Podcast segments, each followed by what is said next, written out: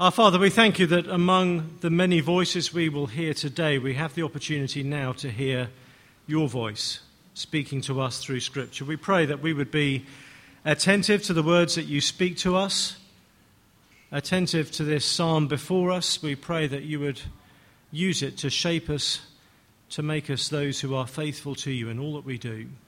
And we pray in Jesus' name. Amen. Well, you may have picked up from uh, the reading of the psalm that it uh, wasn't David's happiest time of life.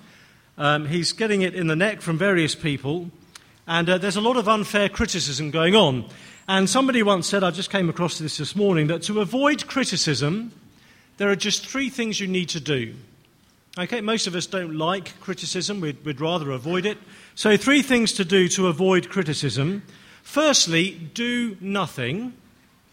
Secondly, say nothing. And thirdly, be nothing. Uh, that is the advice. My suspicion is that in many of our contexts, if you do nothing, you will be criticized uh, for doing nothing. So I'm not sure it's great advice. But the fact is, criticism is part of life, and sadly, it is an inevitable part of the Christian life as well. We live in the same real world as everybody else. There are going to be times when we receive criticism, when we receive rebuke. And sometimes it will be the case that we didn't deserve it. Sometimes we will be criticized unfairly. Now, it's bad enough being criticized when you know you deserve it, when you know you've done something wrong.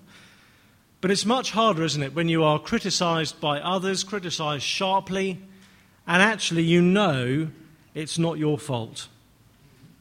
And I'm sure there are some of us this morning who live with unfair criticism quite regularly. Maybe someone in your family is always critical of you. Maybe someone where you work is always critical of you. So, with that in mind, let's have a look at Psalm 7. We will learn from David about how to deal with this kind of situation. Um, have a look at the title of the psalm, just above verse 1. It is part of the text of the uh, actual scripture, and uh, often they, these titles tell us useful little uh, bits and pieces about the psalm. It is a psalm of David. Um, we're told it's a, a shiggaion, and uh, basically no one knows what that means, but that's what it was. Uh, if you look at the footnote, it says probably a musical or liturgical term. That means they don't really know. Okay, so we don't know quite what it is, this kind of psalm and we're told that it concerns the words of Cush, and we don't know who he is, okay, other than he's uh, from the tribe of Benjamin. So there's lots we don't know about this psalm, but the thing that is very, very clear is that David faced enormous criticism. He had a lot of enemies, and this guy Cush seems to have been the main figurehead. And it's also very clear that David didn't deserve this opposition. He hadn't provoked it. He hadn't been a muppet. He hadn't been a, a, a jerk, and now he's getting some justifiable flack. No, accusations are being made against David that are completely untrue. And so, this is a psalm for God's people when they face undeserved opposition. It's a wonderful model to us of how to be a faithful man or woman of God in that context. And again, it may well be that some of us are in that context at the moment, maybe in a milder way than David, but maybe we're getting a bit of unfair comments from other people. People make accusations perhaps about what we believe and what that means that aren't fair.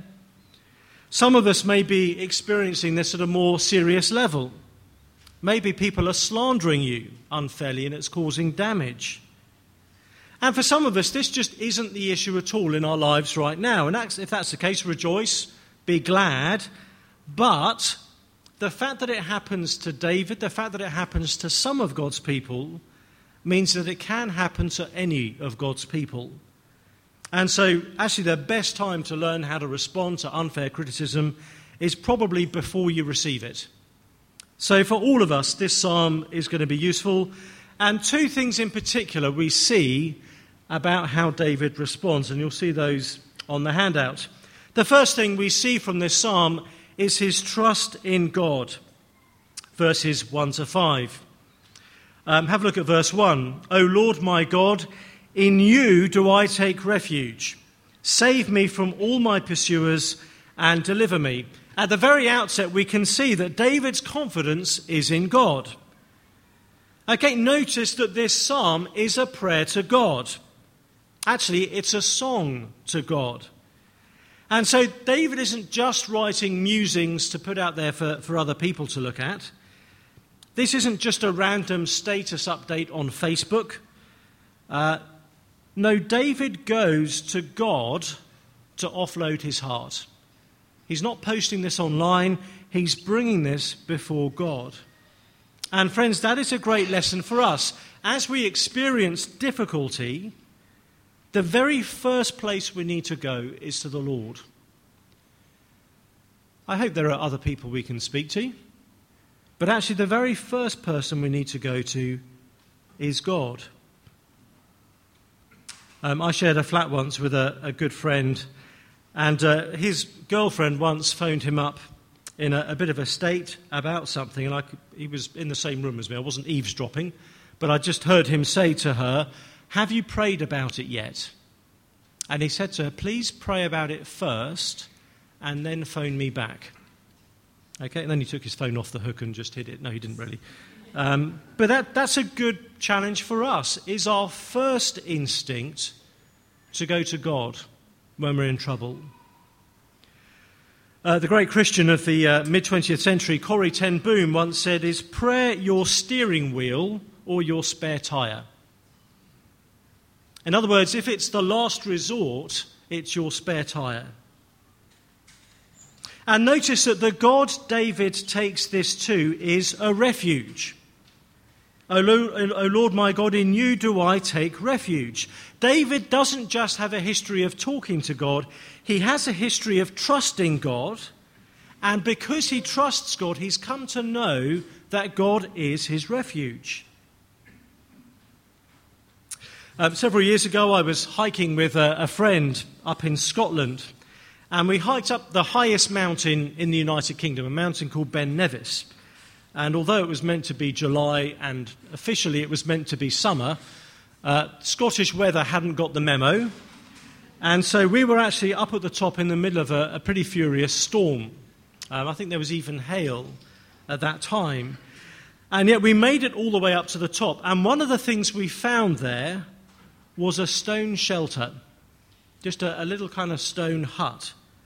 And we kind of poked our way inside and found a little group of people up there also sheltering from the storm, people that you could share a bit of food and, and soup with, and a place where you could dry, uh, change back into dry clothes uh, to make your journey back down again. It was a wonderful refuge. And David says that is what God has come to be to him a place where he knows he is safe, where he is protected. And that is something David desperately needs at this time. He has a whole mob of enemies pursuing him. End of verse 1 Save me from all my pursuers. Cush is one of them. Turns out there's a whole load of them. And it seems that they are after David even at this very moment. And if they get to David, it's going to be very bad indeed. So he says, verse 2 Lest like a lion they tear my soul apart, rending it in pieces with none to deliver. Um, I remember watching a, a TV show about uh, wildlife in, in Africa, and it showed a, a group of lions, a pride, that's the, the, word, isn't it, for a group of lions, that had been really struggling. Uh, they were kind of virtually starved, and they were so desperate for food that they took down an elephant. This sort of apparently is very rare, but these lions were so desperate to eat that a group of them went after something as big as an elephant. And in their desperation, they brought this thing down and tore it to shreds. And it was one of those kind of TV shows you don't really want to watch. It's just so unpleasant to see. And David says that is what's going to happen to him if his enemies get hold of him. They're not just going to do him in a bit and move on, they're not just going to humiliate him, they're not just going to make life a bit miserable. David says they will end him if they get to him. And so David trusts in God.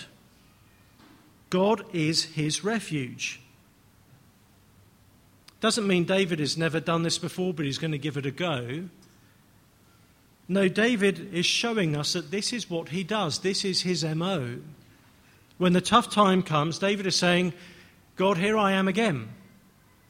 This is what I do when things are difficult. I come to you as my refuge.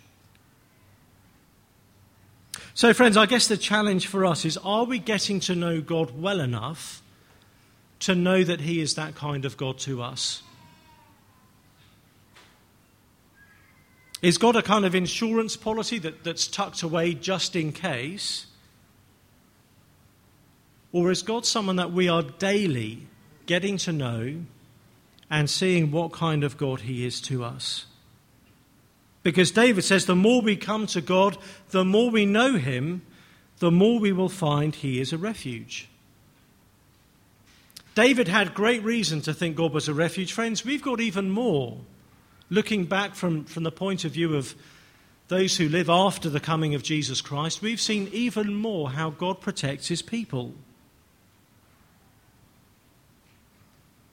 Uh, think about it. For something to be a refuge, it has to take the thing that you are trying to shelter from, doesn't it? So, a refuge in a storm can only be a refuge if it's the thing that is getting hit by the storm so that you can be protected under it. Well, friends, in the cross of Jesus Christ, we see the most amazing refuge. Jesus taking the storm of all the, the punishment for our sin so that in him we can shelter and be protected. God has protected us from the most ferocious thing in the universe. He is surely our refuge. So we see David's confidence before God. Next, we see his conscience before God. He knows God as a refuge. He also knows that God is the one who sees the secret things in our hearts. So look at what David invites God to do in the next couple of verses. He says, O Lord my God, if I have done this, if there is wrong in my hands, if I have repaid my friend with evil, or plundered my enemy without cause, let the enemy pursue my soul and overtake it. You see, David is inviting God to scrutinize him. And we can see what it is David's enemies are accusing him of. People say he's guilty. They say he's done evil to a friend in verse 4, that he's ripped off an enemy. And David's immediate response to that accusation isn't to say, well, that's ridiculous, how could they? I would never do that. David's first response to criticism isn't outrage. David's response is to say, God, you know me. I think I'm innocent of this. But I don't want to be kidding myself. So, Lord, if I'm missing something, please make it clear to me. Friends, that shows amazing humility. David has a, a, very tender conscience. He believes he's innocent, but he still says to God, You know, I wouldn't put it past me. David doesn't assume he's right. And so he invites God to examine him. And friends, it also shows great transparency. David's conscience is open to God. David knows his weaknesses. He knows he could potentially be guilty of anything. And yet he's able to talk to God about that. Now, I don't know what the system is here in Malaysia when you apply to a university, but back in the UK, we used to have to fill out this uh, form called a UCAS form. And it was always a bit of a headache, as forms tend to be. But one of the bits that was most taxing was a section where you had to write a personal statement. And you've already answered all the kind of academic questions, all the procedural ones. This was meant to be something that showed the kind of person you were. And certainly for myself and for many of my friends applying to university, I think that that personal statement was possibly the best piece of fiction we had ever written in our lives. Like, I don't know if you have an equivalent over here as you apply for these things, but you try and make yourself sound as rounded and as interested in the world around you as you possibly could.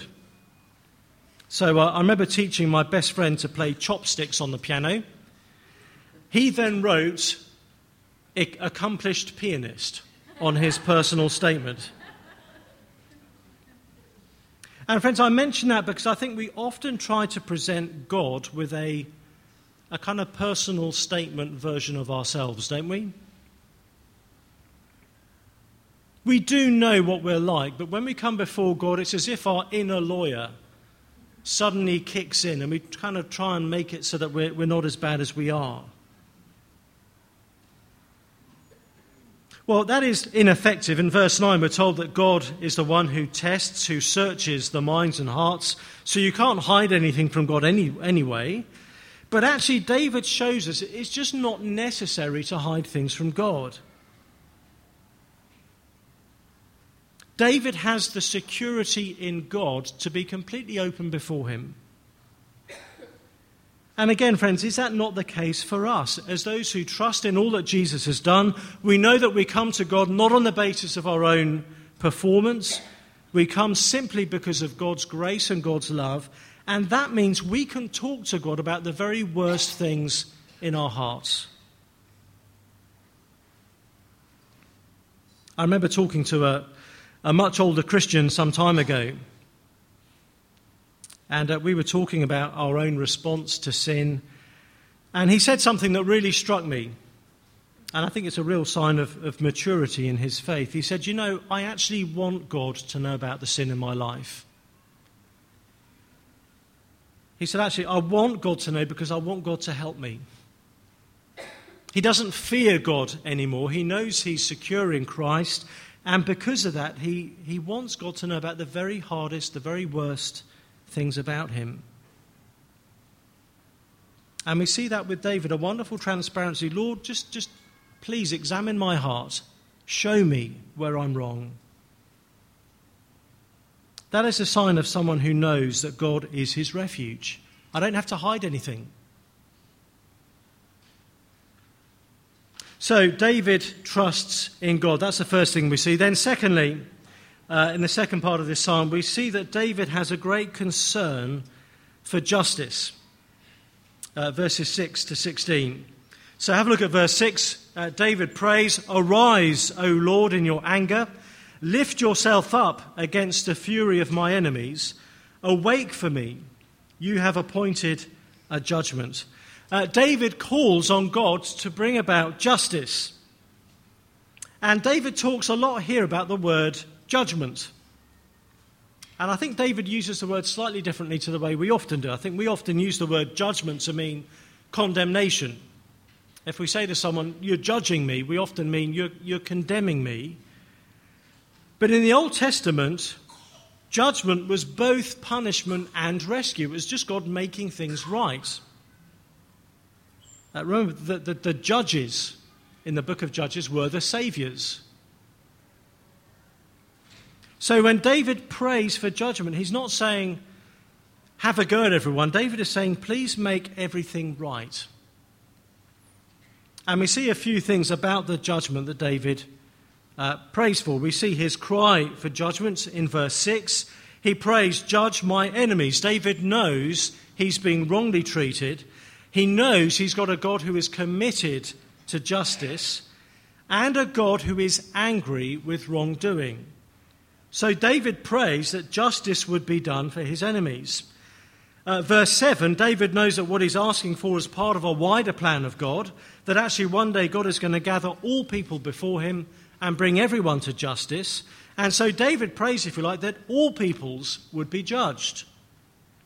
Verse 7 Let the assembly of the peoples be gathered about you, over it return on high.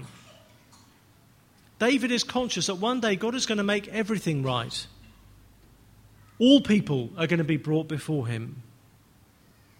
David is aware of that. We should be aware of that too. In Acts 17, Paul says that God has set a day when he will judge the world with justice by the man he has appointed, the Lord Jesus Christ. But David doesn't stop there. He doesn't just say, Judge my enemies and judge everybody else. Verse 8 David says, Judge me. So, verse 8 the Lord judges the peoples. Judge me, O Lord. And he says, Judge me according to my righteousness, according to the integrity that is in me. That sounds a bit odd to us. It's not David saying, I'm perfect, so I'm, you know, judge me, Lord, because I'm, I'm flawless. No, David is not claiming to be perfect. David is saying that in this particular instance, he has acted with integrity and he wants to be vindicated. So, in that sense, he is saying, Lord, please, please make this right. Show that I've not done anything wrong here. But notice what happens next. Uh, as David thinks about his own situation, he can't help but be conscious of the situation of many other people too. So, verse 9, he says, Oh, let the evil of the wicked come to an end, and may you establish the righteous, you who test the minds and hearts, O righteous God. It's interesting. David prays for others. He knows that there are other people who are being treated badly, uncriticized, uh, unfairly, and he prays for them too. Again, that's a wonderful uh, reflection of what it means to trust in God. David is affected by his own situation, but he doesn't become self preoccupied. He's aware that he is but one of many who find themselves being treated unfairly. And, friends, that is a perspective we should share. A sign that we are dealing with hardship in a healthy way is that it doesn't make us self preoccupied. So, David has a great concern for his own justice, but his concern doesn't stop with him. He's concerned with the justice for anyone in his kind of situation. So we see David's uh, cry for judgment. Uh, we see next the God of judgment that he's crying to. As well as thinking about the judgment, David thinks about the judge. Uh, verse 10 He is the God uh, who saves the upright in heart, He's the God who is powerful. Uh, my shield is with God. Verse 11 God is a righteous judge and a God who feels indignation every day. God is righteous, He's holy. He will never do anything wrong. There will never be a miscarriage of justice with Him. And David says, This God, uh, verse 11, feels indignation every day. Now, indignation means uh, not just that you're a bit cross, indignation is, is fury. Okay, if someone is, is cross, they might frown a bit and be a bit grumpy. If someone is indignant, that is when veins start to appear all over their forehead, okay? That is what indignation means. And with humans, indignation is often a very horrible thing. Uh, we flare up at the wrong kind of thing. We don't know how to express our anger in a godly way. But it is very, very different with God. God's indignation actually is an expression of his concern about evil and injustice. God longs for justice to be done. God longs for an end to suffering. So, friends, let me ask you this. As you see suffering and injustice around the world, do you think you are more sensitive to injustice and suffering than God is? Do you think you are more concerned for justice than God is? No, David is saying every single day, God is far more scandalized by injustice than we ever will be.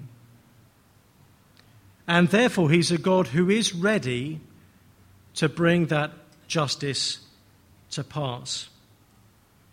So, verse 12, David says, If a man does not repent, God will whet his sword.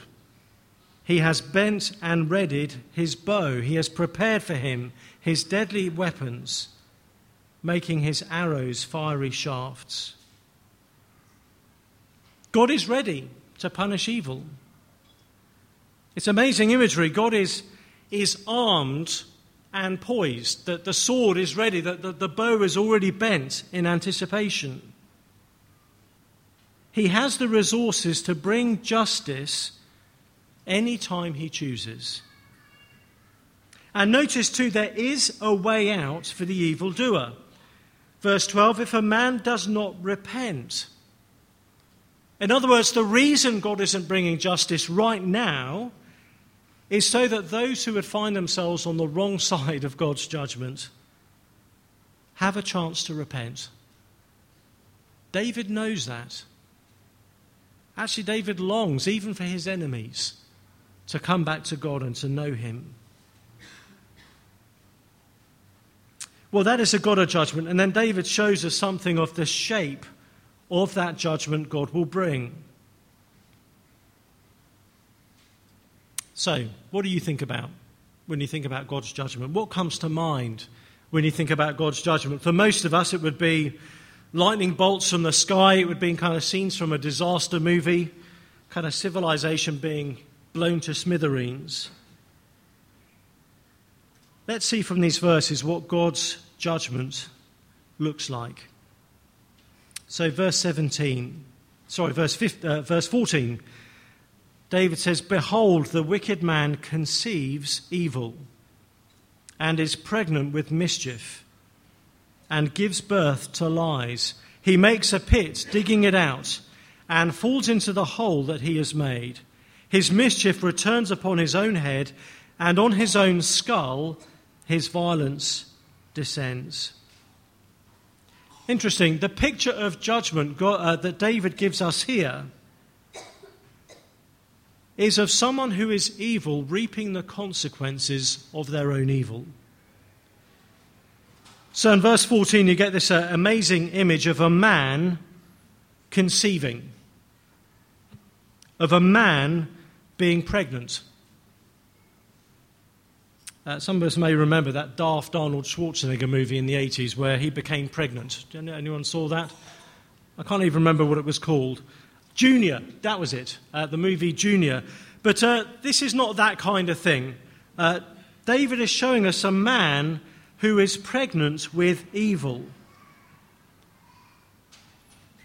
He says, Evil and mischief have been conceived in his heart, and yet the result is that what he gives birth to hurts him. So he makes a pit, and yet he's the one who falls into it.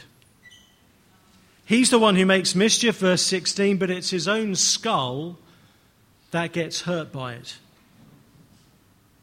And so sin has some, something like a, a, boomerang effect. I was in um, Australia just uh, this last week, and uh, on one afternoon I had a bit of free time. I was just walking through the local park, and I came across a guy with a boomerang in his hand, and he was trying to throw it and it kept just kind of falling straight to the ground. It wasn't kind of turning around and coming back.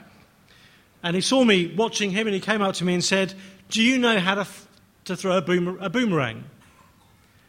And I'd just arrived that day, so I said, No, I'm English.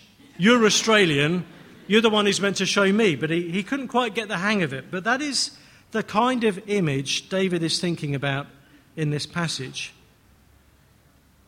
The way God expresses his judgment in history is that sin comes back to bite you, even in this life. Uh, we had Romans 1 as our uh, other reading this morning because actually Paul shows us that very same thing happening. Just turn back to Romans uh, chapter 1.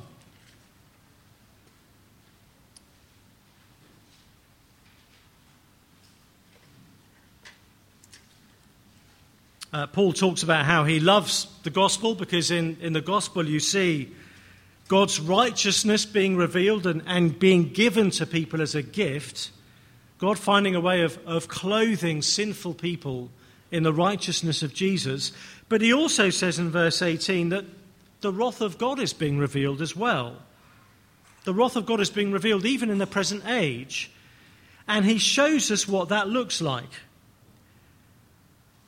As God reveals his wrath, he gives people over to the consequences of their sin. So we see people uh, in verse 21, they exchange the glory of God, verse 23, for idolatry. And the result in verse 24 is that God gives them up to their sin. And we see that pattern again and again in Romans 1. People sin, they exchange what they should know and what they should do for something sinful, and God gives them up to live in the consequences of their sin. In other words, Paul is saying sin is something that entangles us. It's something that controls and harms us. And it makes life messy. It backfires on us. We end up being the ones who are worst off. And David says that is the judgment that you see from God. He gives people up to the consequences of their sin. He makes their sin come back and bite them. But, friends, actually, that's an anticipation of something else.